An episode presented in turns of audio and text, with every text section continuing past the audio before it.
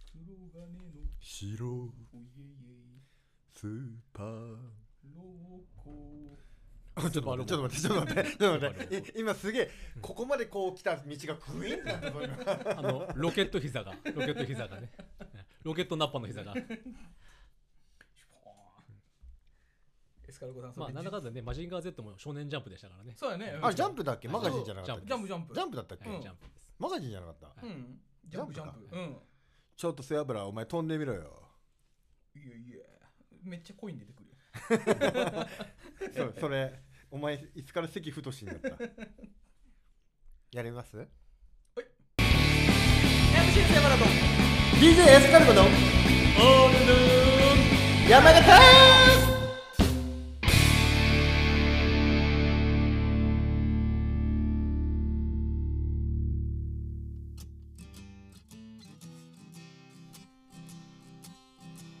とんこつより普通に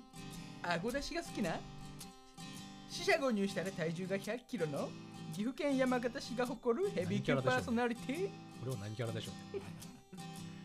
JK 大好き MC セバラとカットです カットですい言っていいもう一回やらせるもう一回やらダメせでるすもう一回やらせるダメですもう一回やりましょうお前 JK じゃなくて JS じゃなかったっけ呼びカットですね呼びカットだなバカボン女子高生より女子小学生が好き MC セバラですダメおです前か自らあの自ら収益化を剥がされに行くんですねゼロさんえいカモンはい、テイク3はいどうも山岡屋のエビ塩ラーメンが気になる体重1 0 0キロ MC セバラです背脂の強敵と書いて友と読む特に名前に由来はない DJ スカルゴですえーそんな二人の仮にマスターそばです。 しかし管理はできません。この番組は管理しろよ岐阜県山形市の141スタジオからそんな無理に決まってるでしょ う。平成元年度生まれのおっさん3人が終わらない夏休みのどうでもいい昼下がりトークを繰り広げる非生産的サブカルバラエティラジオです。オールヌーン23回収録している現在世の中はゴールデンウィークですウィークウィーがク普段は世を忍ぶ仮のサラリーマンのエスカルゴさんお休みの方はナッシン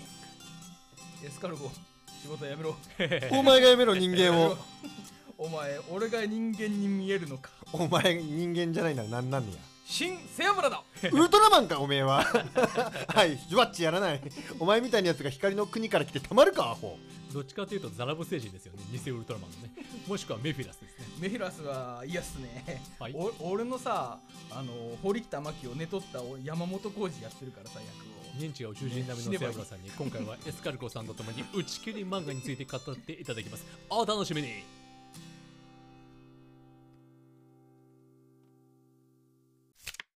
セアブラ、エスカルゴが選ぶ打ち切り漫画四天 王漫画の歴史は名作が作りますう。むうむうめうめしかしその裏には幾千の埋もれてしまった作品がありますうめうめそんな漫画たちに光を当て語り倒していただきたいと思いますということでうんゼロさんいやでもさ打ち切り漫画ってバカにできないんですよお前めっちゃしとるはいやんそうなんですよねお前めっちゃしとるやんあの瞳のカトブレパスっていうさ「週刊少年ジャンプ」で1年も経たずに打ち打ち切りになったに全2巻のね、はい漫画あるんですけど、ね読んだような記憶はうっすらありますね、さその読んだよ作ね者のさ面白い、うん、田中康樹先先生がさ、はいあのその後ジャンププラスで「サマータイム連打」連載してさはい、アニメ化してディズニープラスでそうなんでねすよ配信されてるんですよ、はい、で独占ですよんディズニープラス、見にくいったらあれはしない 打ち切り漫画だったまあ TVer でも見えますすよあそうだね TVerCM、ねはい CM 入るジャパニーーズドリームをね、うん取ったということで、まあ、つまり、打ち切り漫画もまた未来の名作の礎なわけですね。そうそう四谷先輩から配給とかさそうです。ね、はい。うん、うんそうそう背脂ちゃんそんな真面目な回になるかなやってみせろよいやってみせろよ ST! 誰がハサウェイだボケて噛まないで。めっちゃ突っ込まれいてやるーでも先行のハサウェイを見ねこれから脱線する前に行きましょうね。ハサウェはイ、まい、まずずはは、えーエスカルゴさんがやっちゃいなよですね。はいどんな漫画を持ってきてくれましたかえ私はですね今回語るのは怪撲滅ミンチちゃんミンチちゃんはい。こちらのビッグガンガンにて2017年はははに連載され、全2巻が発売されている漫ビッ画グガ作ンガン品ですね。で、作者は、えー佐々木優ちゃんさん。佐佐々木優ちゃんまでがゆゆうちペゃんンネームそうですね。はい佐々で木現優在ちゃん。はあの組長の娘は異世界で最強の組を作るため極道無双を始めましたを連載中ですあ、そセれ、ブラさん行ってみてくださいそれ、みさ、それ、みんちさんの作者だったんだ。そうですよちょっとちょっとあのセブラさんこれ行ってみてくださいえー、っと、えー、組長の娘は、えー組長の娘は、異世界で最強の組を作るため、極道無双を始めました。あのこちらこちらはねあの僕あの一巻あれじゃねえや一話だけ読みまほうしたほうほうほうはじあれ、ドクロちゃんとは違う人、はい撲滅天使。違います ねそれとは違いますで す似とるだけタイトル が。ただね絵僕は殺天使はい、絵はねうん。綺麗ですよねあ、うんえ、いいえ、綺麗であすこれもちょっと見たけど、綺麗だった。ねうん、可愛いでどんな内容なんですか内容はちょでっすと可愛いね。絵絵柄で、これね、内容ねなんて言ったらいいのかな。タイトルが非常にねあのねミンチ暴力的ですけどねえっと、まあ、ジャンルで言うと、まあ、妖怪とかが出る、まあ、妖怪バトル系漫画あなるほど怪異ですもんねと、はい、なんです。そで、れをまあ、この撲み、殺していくそう、ミンチちゃんが、そのミンチちゃんっていう妖のは怪、ミンチちゃんっていうのは主人公のね、女の子で、はい、職業は職業は女子高生。の、女の子が、はいまあ、妖怪を倒すんですけど、はいこれね、もうね、最初の1話で、はいもう、俺は、俺、もしかして背脂ちゃんも好きだと思うんですけど、はいまあ、最初1ページ目、1ページ目ね、はいこう、ミンチちゃんがこういう感じで出てくるんですよ。こ可愛い女の子が。ほうほうほう。はいで、えっ、と、この物語のの主人公はミンチちゃんともう一人、キラ君っていう男の子がいて、はいこのキラ君っていう男の子が、まあ、ミンチちゃんを教室で見ながら、入道雲を疑ってしまう色白のショートヘア。もう巻き込まれ系主人公らしでいそうそモうノローグがで可愛くて綺麗な彼女が大好きってこう、キラ君が言ってるんですよ。 はい、で、2ページ目開きます。と、はいなんと、ミンチちゃんがカッパを馬乗りでボコボコにす見る。開き一発つかみはバッチリですねもうこれもうクソ漫画に、はい打ち切り漫つ画かにみあるようなはつかみはバッチリなんですけれどもね出落ち感やっぱアクセル全開ね もでうしょでしょ俺もうここれ見た瞬間にうんこれ絶対こ今回の特集に入れれ るぞあの、勢いはあるけどなかなかは先そう々ですですよねで問な題はので祖父江さんが先ほど言われた、はいどんな漫画かっていうと美少女美少女のミンチちゃんが妖怪を馬乗りとかして、はもうボッコボコのボッコボコに立ち直れするっていうはい、はいいう漫画 です捨て頃回撲滅漫画でそうですでこのこのね漫画まあバトルマンって言っても漫画って言ってもあの結構ギャグ寄りでして、はいで一こ話の完結な感じなんですかね一話一応ね1話完結なんですけど、はい、一応縦軸のストーリーもあるんですか縦軸のねストーリーもねあると言ったらあるし 2巻で終わってますし、そね、う2巻で終わってるから何分ね伏線を張ろうにも回収できないこの漫画ではい語るべきなのは妖怪2種類いるんですよ、おはいあのこの今は馬乗りでボコボコにされてるカッパみたいカなッパ妖をめっちゃ胸ぐらつかまれたそう自然発生の妖怪です怪はい ねこちらあの昔から古来からいる感じのそうですそうあです確かに確かにで主にミンチちゃんに理不尽に馬乗りでボコボコにされたりとか、はい理不尽にボコボコにされるのはこの自然発生する妖怪です。まあどんなのが出生るかまとれいてうきたととこ、に何の罪があるというのが、えっ、と、雨降り、 ええーとね、カッパと、はいあと、一旦木綿が、はい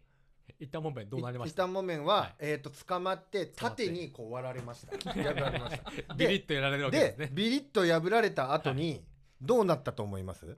えビリッと縦にですよね縦に破られたんで縦すよ。に破られたから割と長いものが残りますよねそ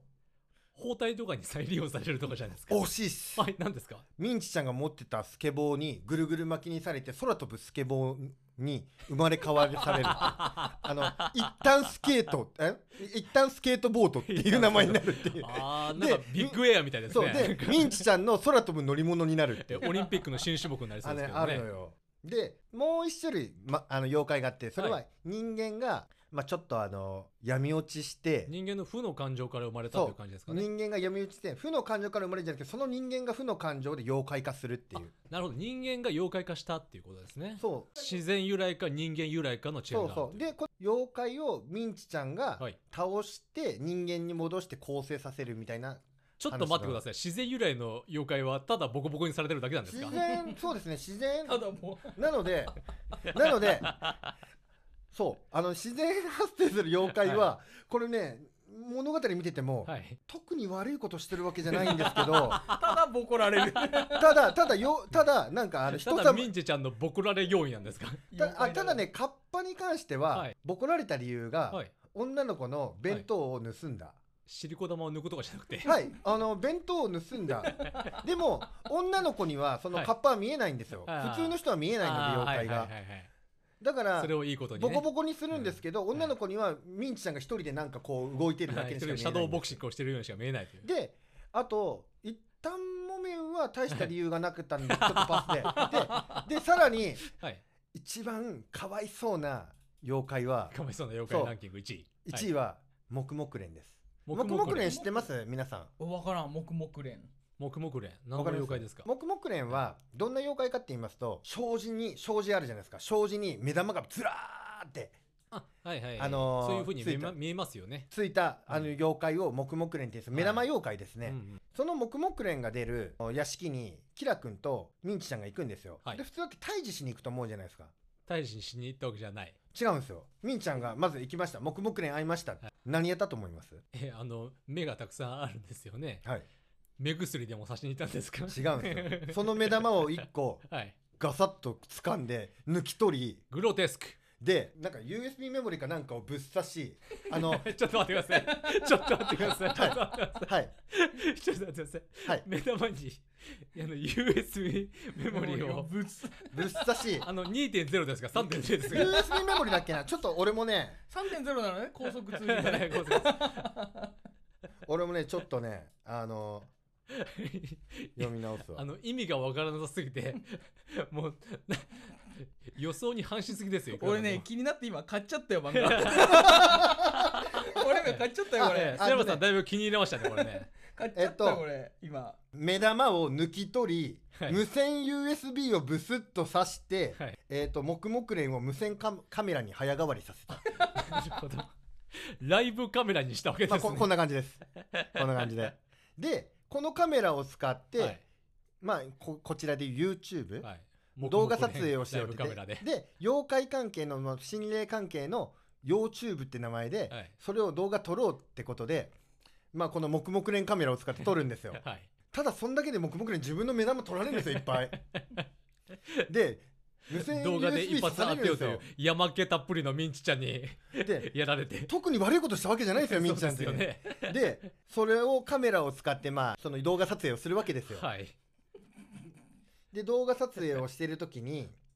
毛量っていうままあ、あセアロさん、ゲラゲラ笑ってますけど、さっきかでまあ妖怪妖怪が出てくるんですけど、 はいまあその妖怪妖怪をら。はい。倒すんですけど、はいみんなで協力して、はいでその時になんと妖怪を倒してる時の映像をそのままなんか配信にしちゃってて、はい全部撮ってそそのまま全部流しちゃったんですよ炎上案件ですね、だいぶね。でやばい流しちゃったっていう映像確認したらなんと後半ずっとミンチちゃんのクマさんパンツの映像なんですよ配信流しっぱなしもミンチちゃんがやったんじゃないんですはい。 でパンツ取ったのもミンチちゃんじゃないんです、はい。理不尽な扱いした黙々連の復讐だったんですなるほど。いや、これはいい因果応報ですね、こそれはうね、。そう、因果応まあ報でバランス感覚がいいですね、そうなそかなうかね。黙々連はが、いほしっんぺ会社ちゃんと来ないと、やっぱり読者がストレスがありますからね。あの、黙々連がしたたかにミンチちゃんに逆襲していなたるのほどが、ね。でもそういうバランス感覚もありながら、結局2巻で打ち切りになってしまったんです打ね。ち切りになってしまったんあーまあ惜しいですけど、まあ今はね、新連載として、もう一回言いますね。組長の娘は異世界で最強の組を作るため、極道無双を始めました。セラブさん読んでみてください、もう一回。です。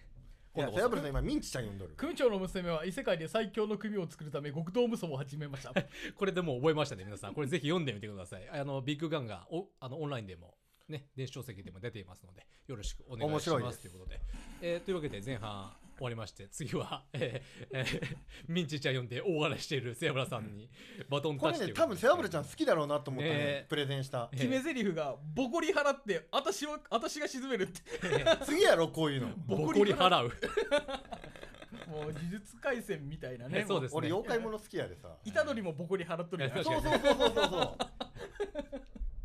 やーこれうわこれいいあの、揺らぎそうのユーナさんみたいなもんですよね。俺、ボコって、作品の内容拳一つでね。作品の内容ちゃんと話してな、話、妖怪の話しかしてねえでもさ絵が絵が綺麗なんはだの。いよそう、絵が綺麗なうのんよう。まい、うん、だから、なおさら馬乗りでボコるシーンがすごいんだよ。まあ月間ペースだからこそできる丁寧さっていうのもそうそうそううそはいというわけで後半、じゃあセブラさん、じゃ行あってみましょうか。行きましょうか私はね、だいぶあの、エスカルゴさん喋ってくれましたんで、あの、うん短めでお願いしますね。あはいどうだったもうちょっと短くできたよ私「怪異撲滅ミンチちゃん」っていう漫画を今回紹介しようと思いまさっきす買ったや つ全2巻のこの漫画を語りたいと思うんですもう一発で気に入れましたからね。 今ね俺もう気に入ると思ったもん、えけどさ見てこれこれあの見開きで血まみれで倒れとるカッパが さカッパね結構出るのよあのちっちゃいカッパーがえーサンドバッグカッパがね。そうじゃあキラキラ君にミンチちゃんのパンツ運ぶカッパが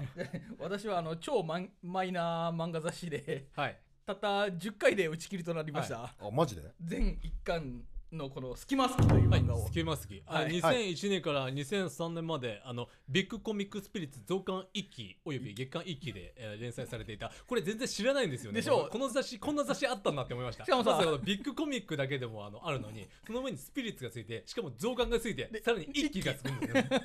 ビッグコミックスピリッツ増刊1期ですよ。もうそ知れらないですね。でも作者は、鬼田由美さん。これ、うさぎドロップの、うさぎドロップの、ね、作者ですもんね。うん、うんあでもそう言われてみてウサギドロップねえだわはい。でしょうでしょう、うんうんまあ、うさぎドロップのかなり前に連載されていた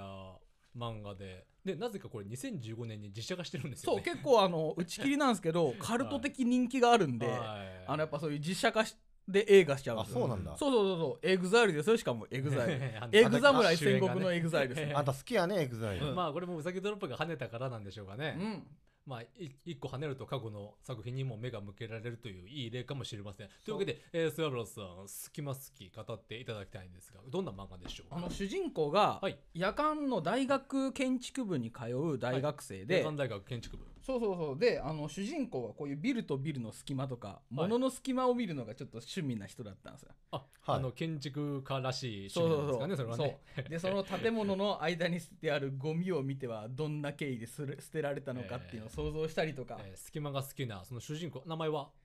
っとへ閉鎖はいそう閉鎖、隙間が好きなそう平作くんがね。えーで主人公特に閉鎖が好きな隙間がありまして、はい。あの自分の家の部屋の向かいにあるアパートのカーテンの隙間から見える女子大生を覗くのが好きだったんですよそれただの覗き魔です ね。あんたやんえそ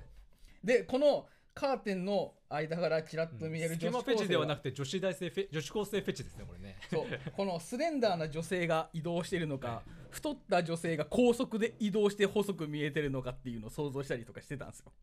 ははいドロップの作者とは思えない変態性が発揮されていますね。本当でだもでもあのこっからもうこ俺は双眼鏡でこれ以上覗いたらいけないっていうのをずっと我慢してたんですよ、もうだいぶアウトですけ どね。そうんラインは踏み越えてますね。踏んでますけどね、だいぶね。うでそんな感じでねその主人公の仲間3人いまして仲間じゃないな、同級生っていうえーこのままだとね、覗き仲間みたいに見えますからそうね。これはね別の大学で同じく勉強をする仲間はい。あの昼間は大工やってるマサジ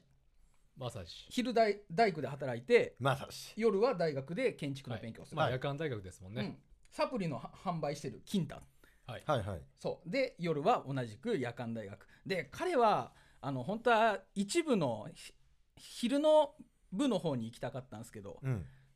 受験に失敗してしまって夜間の方にはいはい行ってしまったなるほどちょっとコンプまあ、いろんな事情があって夜間大学に通っている。そうそうちょっとそういうね人たちの話で学も歴コンプレックスいじられると怒るっていう繊細なキャラです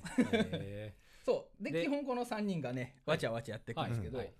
まあわちゃわちゃすることなく物語は終わっていきますー まあね、10話ですもんね。たったはい10話しか連載されなかったですよ で、ね。その後ね驚くべき事実が発覚するんですはいはい。あの主人公平作が平作が。向かいのアパートの覗いてた女の子、はい。はい実は彼女も平作を覗いてさらに写真で盗撮してたんで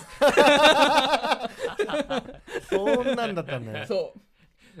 別になんねてことでしょう A 作がう、うん、覗いてること知ってるわけではなくあこれはねちょっとネタバレになりますんでちょあわっかとりました伏せておきますいや、ネタバレいいですよ、別に。もう終わった漫画なんだから。まあお互いねやっぱ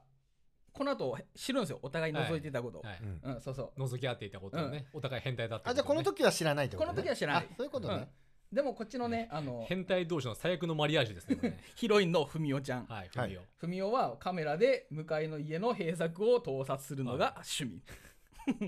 で、さらに現像して部屋中に貼るっていうね、その、かなりちょっとぶっ飛んだ子だったんですよ。だいぶ病んでるってますね。でね、そんな感じで、花物語は進んでいきます。はい。はい。えーでどんなふうに蹴りがつくんですかこの話蹴りは結局その文雄ちゃん覗いてた文雄ちゃんとはい覗いてた主人公平作はい同じ大学だったんですよあそうなんですかそうででも夜も間ではないそう文雄ちゃんの方は夜間じゃなくて、はいはいいはい一部の方、はい自分のでまあお互いちょっと大学で知り合うんですけど平作は文雄ちゃんのことを覗いてることを知らず結構挙動不審でまたアンジャッシュが始まるそうわけそですうねアンジャスが始まるんですようん平作のことを挙動ってる平作をうんちょっと持って遊んでくっていう感じで話進んでいくんですああよ、なるほど、はいうんえーからかい上手のふみおちゃんでそうそう そう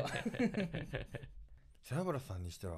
結構ね珍しいねそうちょっとね私普段読まない、割とちょっ絵柄はリアル系だし、うんリアル系な、はい、題材もうん、まああのいろんなことから目をつぶったらリアル系 そうそうそうだしえー内面に目をつぶっ てねあ ちょっと俺こういうねレズ要素もあるんでそうなんですか ああ、うんあのふみおちゃんのことが好きなそう女好子きもないるねわけ女です子、ねうん、これもねあの大学の2つ上の先輩なんですけはいはいはいはどいあの盗撮した文雄ちゃんのカメラのフィルムを現像してくれる写真屋のお姉さんなんですはいはいそうそうなるこほどのお姉さんが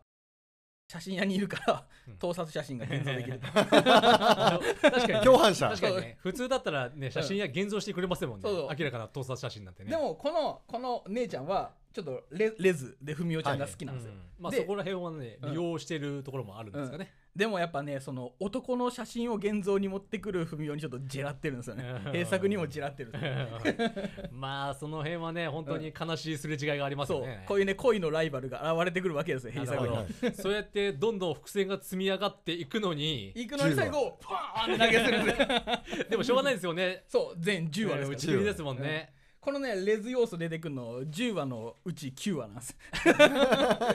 これからだっていうところですよねそう多分ここまではねちゃんと初期構想だったと思うんですあったよんだった多分打ち切でしょうねりになるとはまだ思ってなかったんだろうはいはないはいで10話でいきなり話が飛ぶんですよそれ9話これ今ね10話はい10話に行きますそうこのちょっとレズの2人がちょっと喧嘩するんですねはいで家の外を出たらたまたま平作とばったり出会う話が巻きに入っています はい平作はこの文雄ちゃんの部屋から自分の家が見えてることを知るんですよねはいはいはいどんどん巻いてます巻いてきますよいや俺が見てたってことは文雄ちゃんも俺を見てたっていうことじゃないかって今更気づくんですよはいはい問題解決 RTA ありえですね リアルでタイそこムアタからッさらに急展開、お酒に酔った平作ははい文雄ちゃんにキスをかます、クもうどんどん展 開がいや、ふみおちゃんががまず先もうに、筆が焦っちゃってもう、そうちょっとお米ついてるよっていう、はいで、はい口で取るっていう、えーまあよくある、まあ、かといって駒を駒を細かく割るっていうこともなくなくえでーその丹まま念に描いていきますねこのキそうスシーンをキスシーンを描き描き描き描き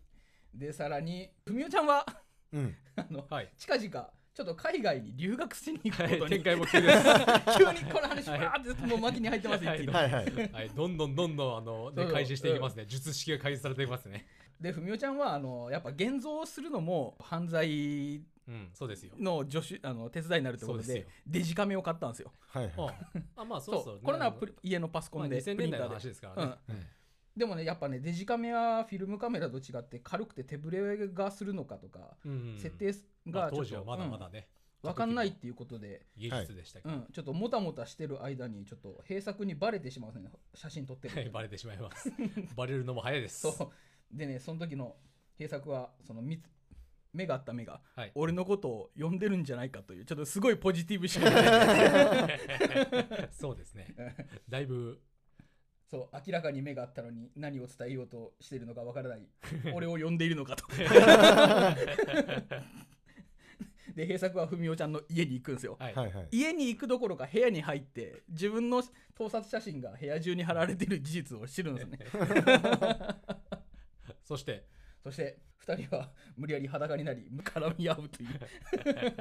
急なもぬう急濡れに場、ね急にねもうこの第10話がねもう一気に詰め込まれとるはいはいはいそう今まで今までその大学を中心に1部と2部のねすれ違いをえーここまでやってきたのに、一切大学の仲間出てきませんねそうそうそうもうそういうのをねあの一気にね最後うわーって崩してはい。 1話でかあのーね巻きに入るっていう、このドタバタさもねまたはいこものう作な品んのと一つかかんとか話を終わらせようという努力番があるあるあるある努力が見えますね、うんはい。うん文雄さんはその後海外へ留学行ってしまったと、はい。はいでまた会えるのはまた寒くなった時期だろうみたいな、うんで終わりになるんです終わり終わり。でもねやっぱねこれ意外に読んでて架け橋で最後は進むんですけど、はいやっぱ前半はすごい丁寧にね、そのうん学生の生活とそうでかすね、うん前半の丁寧さから後半のもう一気に猛ダッシュがそうそうひどいです駆けもうス働パートがやばいです前半はあのマラソンだと思ってた前半らは 100m 走だったそうっそ、ていううねうん、前半はで最後ふーんってかけてラスト9話10話でふーん最後すごいモンスターエンジン積んで一気に走って走りモンスターエ駆ンジけン抜けていったというね一緒に走るって言ったじゃんみたいなふーんって最後はい、ありがとうございました。後半戦も2作品語っていただけます。何が出てくるかお楽しみに。教えてエスカルゴさん天体戦士サラとベストバウト特集はい第13回14回で語りきれなかった天体戦士サンレッドのベストバウトについて語っていただきます本編の詳しい説明については13回14回を聞いていただくとして聞け早速参りましょうかエスカルゴさんエスコロさんオーイエケーイイですエイえ私が語るベースバウトはいファイト95善 VS 悪死闘 in 川崎という話をしたいと思いますイン川崎はい規模が攻める川崎相変わらず ねあの、まあ川崎のヤンキーですからでね一応ねこの「ファイト95」まあ95話のタイトルなんですよこれ、うんはい、でまあどんな戦いかって言いますとはい、今回フロシャイムから出てくるのは鎧獅子という鎧獅子はいどんな怪人かと言いますと、はい鎧を着たライオンです鎧を着たあでもちょっとかっこいいかもそうかっこいいすまうんただの鎧じゃないんですよこの鎧はですね装備する者の体力を奪いつつ、その防御力を無限に高めるせん呪いの鎧なんでなするほどデバフがかかりつつも、かなり強力なはい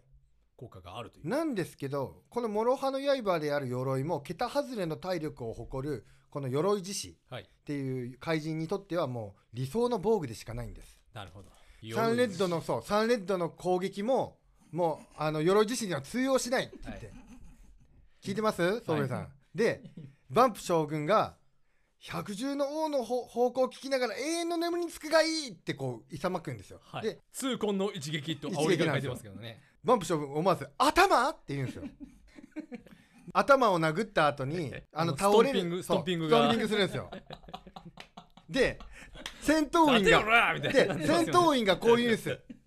立てよらってで、戦闘員がこう言うんです。14橋本 VS 小川戦の再現 だこれさ俺すげえショックだったんだよ なん で、橋 本川橋本が引退かけた試合だったうの、ん、そうそうはいあの1.4東京ドームでさ、うん、それ後で聞くわ。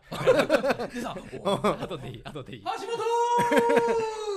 キャラ!」これ結構浦安鉄筋家族でもネタになったこの1.4橋本立てよら立てよらってなってますけでどね、この戦いね、はいここからが戦いなんですよ、実は。いやもうもうあの決まっていまやすよ、ここからが戦いなんでもす。う決まってますよこれはあの、まあ、ストンピングするわけですよ。はいで、バンプ将軍とかも止めるんですよ、レッドを。はいでも、振り払って、話せこらって言って、殴り続けるんで待すて って。よ言ってるのにっていや殺し合いですよね そうしたら正、義と悪のそしたら、バンプ将軍がすっごい文句あるような顔で、はいレッドさんを見るんですよ。そしたらレッドさんが、なんだその顔は何なんだよって言うんで、はいバンプ将軍はこう言います。楽しい ですかあって言うんですよ。カリスマ主婦 からので、カリでスマ主婦、サンレッドは、バあンっプ将軍からのて言うんですよ。バンプ将軍が、楽しいですかそんな身も蓋もない戦いして、サンレッドが、ルール無用でしょでも正義と悪の戦いでしょサンレッドが、戦いに楽しいもクソもあるかボケって正論身も蓋もある戦いって何なんだよって正論ですバンプ将軍はこう言うんです。は鎧獅子くんのはいセールスポイントは鎧なのに、はいそこを戦いのテーマに取り入れてもくれないで、顔殴ったら元も子もないじゃないなでるほすどか。まずは受けろとそうまず相手の得意を受けろとプロレスの考え方ですねそうそう、サンレッドはブチ切れながら、はいだからいつも言ってんだろって。はいなんで俺がお前らの都合に合わせて戦わなきゃいけねえんだよ。正論です ねどう戦おうがいいじゃねえか。そうですねここで、はいサンレッドの名言の一つがうは出いてくるんですよ。はい生死をかけた戦いに、経過なんか関係ねえんなんだよ。正論です大切なのはな、結果だけなんだよ はい。正論ですあのクロコダイルも言ってましたよね海賊の戦いに卑怯なんて言葉はねえってそう生死をかけた戦いに経過は必要ないと。ええ大切なのは結果。はいまあこれ言ってること、はい正論です正論なんですよ。はいそした正しらいです、。ボソボソとバンプションがこういうんです まあそうそうここう言うんですよ。そんなこと私たち悪が言うならまだし も、正義の味方のレッドさんが言うことじゃないじゃないですか。まあねあの ーね悪の悪は正義みたいなとこありますそからしたら、レッドが言った言葉は、はい なら少なくともお前たちはそう考えろよって俺はともかくよって不戦闘員がちょっとレッドさんまあまあまあまあってちょっとレトさ んあのレスバ強すぎますねもうあちょのっとレスバが強そいうなあまりにももうひよったことをバンプした分がいいんでもうぶち切れそうになってもう殴ろうとするんですけど止めるんですよ戦闘員がレッドが言うんですよ、はい俺が頭蹴った殴った言う前に頭を防御してからこれはいいだろう ってくだらねえなって言って、はいまあその場を去るんですけ割とど荒れてますねそそうういえばなんかでレトさんねそうでその場を去るんですけど、レッドさんはその去る瞬間に倒れた鎧獅子君の花を思いっきり蹴ります 追い打ちこうやって鼻鼻蹴る前にさもう鼻折れとるよ鼻鼻折れたかもしれないけど さすげえ血流しとるんだよ鼻からで折れた鼻を直した感じで すかねね右に折れたから左に切るみたいなね効果音がぐしゃってなってでまあここのたリアル戦いは一旦一旦この戦い終わるんですけど、はいそして3日後この戦マいこの戦い決着つくんですよもうついてるんですけ ど、はいもうついてますはよいね、今度こそ抹殺しようって鎧獅子君よ次こそ勝とうっていうので、まあ、鎧獅子君をもう一回出すんですけど、はいもう一回いきます今回こういう感じで呪いの兜をかぶって頭を防御したんですよ今。度は頭を防御すはいるんです、ねレッドさんが顔攻撃されないようにそあうーレッドさんがそんなに頭を蹴ったあー殴った言うんだったら、そうですね顔も守れよって言ったんで、ちゃんと守ったんですはよ。い、強化改心なわけですね。 で大丈夫そのその兜もあの体力奪うんでしょって言ったら、まあちょっと攻撃力落ちちゃうんですけど、まあ、なんとか大丈夫ですよ って言って、じゃあ戦いに行こうって言って、次のページ、関節技を決めら れる。グラウンド勝負そうをかけられるというね。逆関節って言って終わるって いう。結局、あの、レッドは機嫌が良かろうが悪かろうが戦いをテーマに取り入れてくれない、テーマを戦いに取り入れてくれないっていう。まあ、スタンディングでもグラウンドでもボロ負けしたという。このよ戦鎧い、自そう、この戦いが僕一番好 き。というので今回、言わせてみます。はい、ありがとうございました。ね、こちらもまさかの後半に続きます。まだまだ語っていただきます。原作、アニメともに機会があればぜひご覧ください。以上、教えてエスカルゴさんでした。